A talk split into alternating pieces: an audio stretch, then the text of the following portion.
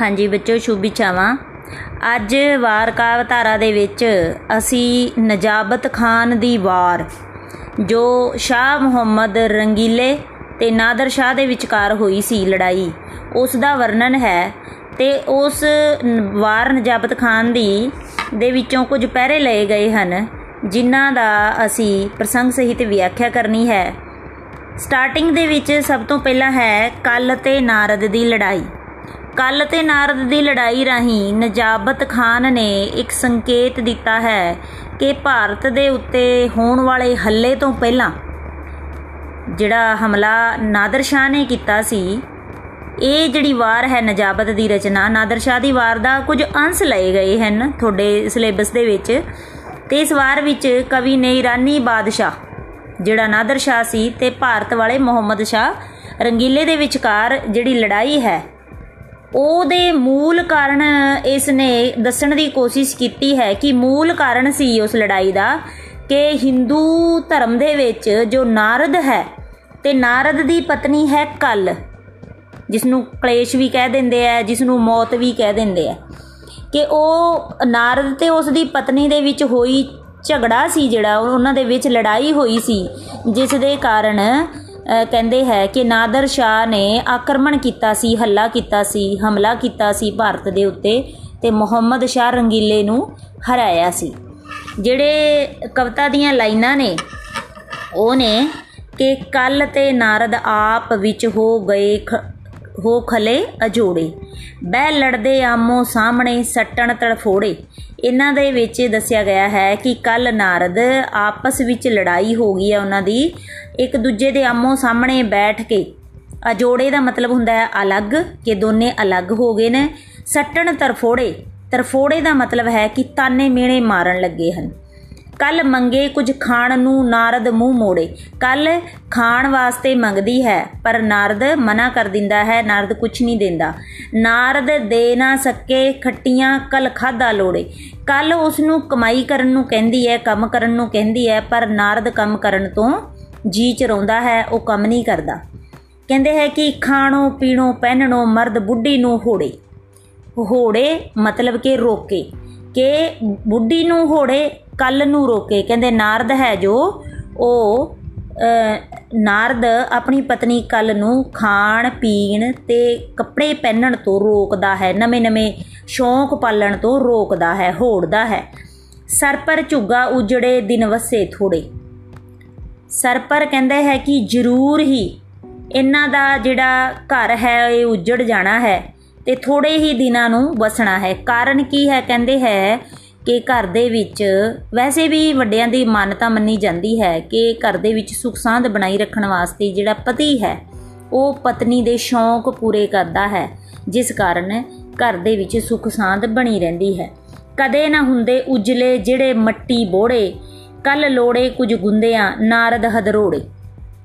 ਇਹਦੇ ਵਿੱਚ ਕਹਿ ਰਿਹਾ ਹੈ, ਪਹਿਲਾਂ ਕਹਿੰਦਾ ਹੈ ਕਿ ਬੜੇ ਥੋੜੇ ਹੀ ਦਿਨ ਵਸਣਾ ਹੈ, ਭਾਵ ਕਿ ਵਿਗੜੀਆਂ ਹੋਈਆਂ ਆਦਤਾਂ ਕਦੀ-ਕਦੀ ਸੁਧਰਦੀਆਂ ਨੇ। ਕੱਲ ਤਾਂ ਕੁਝ ਬਚਾਉਣਾ ਚਾਹੁੰਦੀ ਹੈ, ਪਰ ਨਾਰਦ ਹੱਦੋਂ ਵੱਧ ਰੋੜਦਾ ਰਹਿੰਦਾ ਹੈ। ਉਹ ਕਹਿੰਦਾ ਹੈ, ਫਿਰ ਲਾਸਟ ਦੇ ਵਿੱਚ ਕਹਿੰਦਾ ਹੈ, ਦੇਖੋ ਦੁਬਾਰੇ ਲਾਈਨ ਦੇਖੋ। ਕੱਲ ਲੋੜੇ ਕੁਝ ਗੁੰਦਿਆਂ ਗੁੰਦਿਆਂ ਮਤਲਬ ਕਿ ਕੁਝ ਜੋੜਨਾ ਚਾਹੁੰਦੀ ਹੈ, ਨਾਰਦ ਹਦਰੋੜੇ ਨਾਰਦ ਹੱਦ ਤੋਂ ਵੱਧ ਖਰਚਾ ਕਰਦਾ ਹੈ। ਮੈਨੂੰ ਬਹੁਤ ਜਨਾਨੀਆਂ, ਤੈਨੂੰ ਮਰਦ ਦਾ ਥੋੜੇ। ਕਹਿੰਦਾ ਹੈ ਕੱਲ ਤੇ ਨਾਰਦ ਆਪਸ ਵਿੱਚ ਲੜਦੇ ਹੋਏ ਕਹਿੰਦੇ ਨੇ, ਨਾਰਦ ਕੱਲ ਨੂੰ ਆਪਣੀ ਪਤਨੀ ਨੂੰ ਕਹਿੰਦਾ ਹੈ ਕਿ ਤੈਨੂੰ ਮਰਦਾਂ ਦਾ ਘਾਟਾ ਨਹੀਂ ਤੇ ਮੈਨੂੰ ਜਨਾਨੀਆਂ ਦਾ ਘਾਟਾ ਨਹੀਂ। ਪਰ ਤੇਰੇ ਮੇਰੇ ਜੁਟ ਨੂੰ ਵਿਦ ਮਾਤਾ ਤੋੜੇ।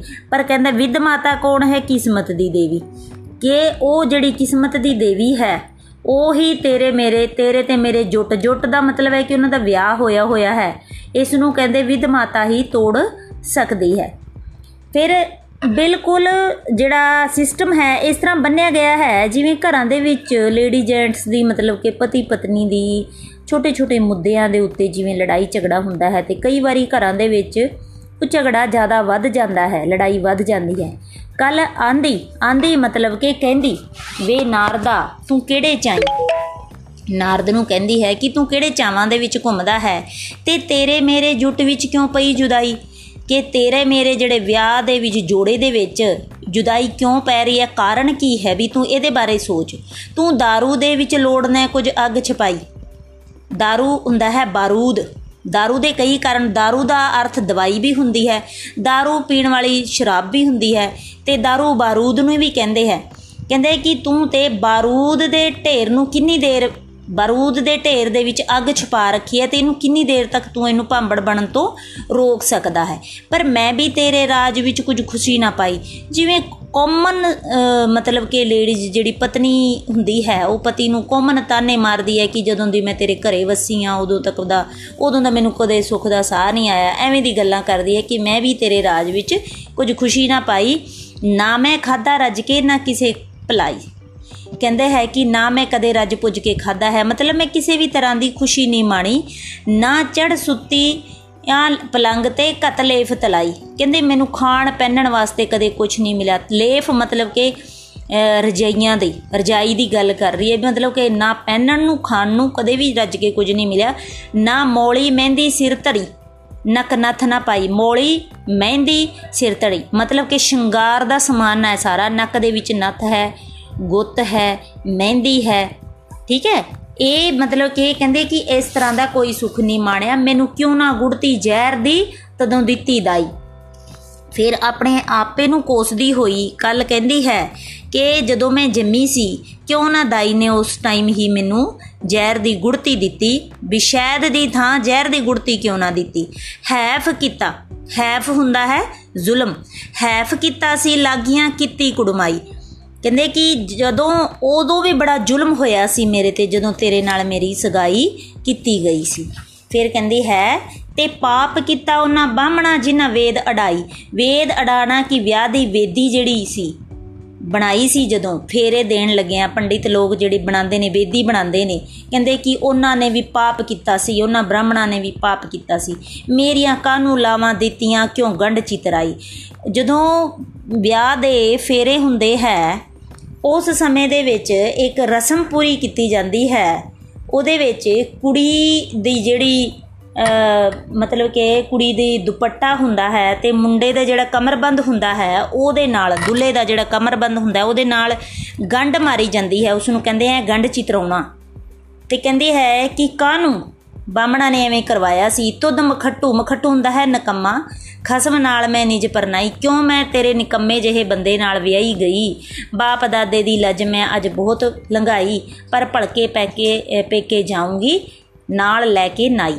ਇਹਦੇ ਵਿੱਚ ਬੜਾ ਹੀ ਪਰੰਪਰਾਵਾਦੀ ਜੀ ਦ੍ਰਿਸ਼ਟੀ ਦਿਖਾਈ ਗਈ ਹੈ। ਉਹ ਕਹਿੰਦੀ ਹੈ ਕਿ ਮੈਂ ਤੇ ਆਪਣੇ ਬਾਪ ਦਾਦਿਆਂ ਦੀ ਸ਼ਰਮ ਕਰਕੇ ਅੱਜ ਤੱਕ ਤੇਰੇ ਨਾਲ ਰਿਸ਼ਤਾ ਨਿਭਾਉਂਦੀ ਆ ਰਹੀ ਹਾਂ। ਪਰ ਹੁਣ ਮੈਂ ਤੇਰੇ ਨਾਲ ਨਹੀਂ ਰਹਿਣਾ। ਤੇ ਕਹਿੰਦੀ ਹੈ ਕਿ ਮੈਂ ਭਲਕੇ ਮਤਲਬ ਆਉਣ ਵਾਲੇ ਸਮੇਂ ਕੱਲ ਨੂੰ ਮੈਂ ਨਾਈ ਨੂੰ ਨਾਲ ਲੈ ਕੇ ਆਪਣੇ ਪੇਕੇ ਵਾਪਸ ਚਲੀ ਜਾਊਂਗੀ। ਇਹ ਬੇਟਾ ਜੀ, ਕੱਲ ਤੇ ਨਾਰਦ ਦੀ ਲੜਾਈ ਦਾ ਬਿਰਤਾਂਤ ਹੈ ਜੋ ਕਵਿਤਾ ਦੇ ਰਾਹੀਂ ਇਹਦੇ ਵਿੱਚ ਦੱਸਿਆ ਗਿਆ ਹੈ। ਇਸ ਦੀ ਤੁਸੀਂ ਪ੍ਰਸੰਗ ਸਹਿਤ ਵਿਆਖਿਆ ਕਰਨੀ ਹੈ ਤੇ ਪ੍ਰਸ਼ਨ ਉੱਤਰ ਕਰਨੇ ਹਨ। ਬਿਲਕੁਲ ਆਸਾਨ ਜੀ ਵਾਰ ਲਿਖੀ ਗਈ ਹੈ। ਅੱਜ ਤੁਸੀਂ ਪ੍ਰਸੰਗ ਸਹਿਤ ਵਿਆਖਿਆ ਤੇ ਇਹਨਾਂ ਦੋ ਪੈਰੇ ਨੇ, ਇਹ ਦੋਨਾਂ ਪੈਰਿਆਂ ਦੀ ਪ੍ਰਸੰਗ ਸਹਿਤ ਵਿਆਖਿਆ ਤੇ ਪ੍ਰਸ਼ਨ ਉੱਤਰ ਕਰਨੇ ਹਨ।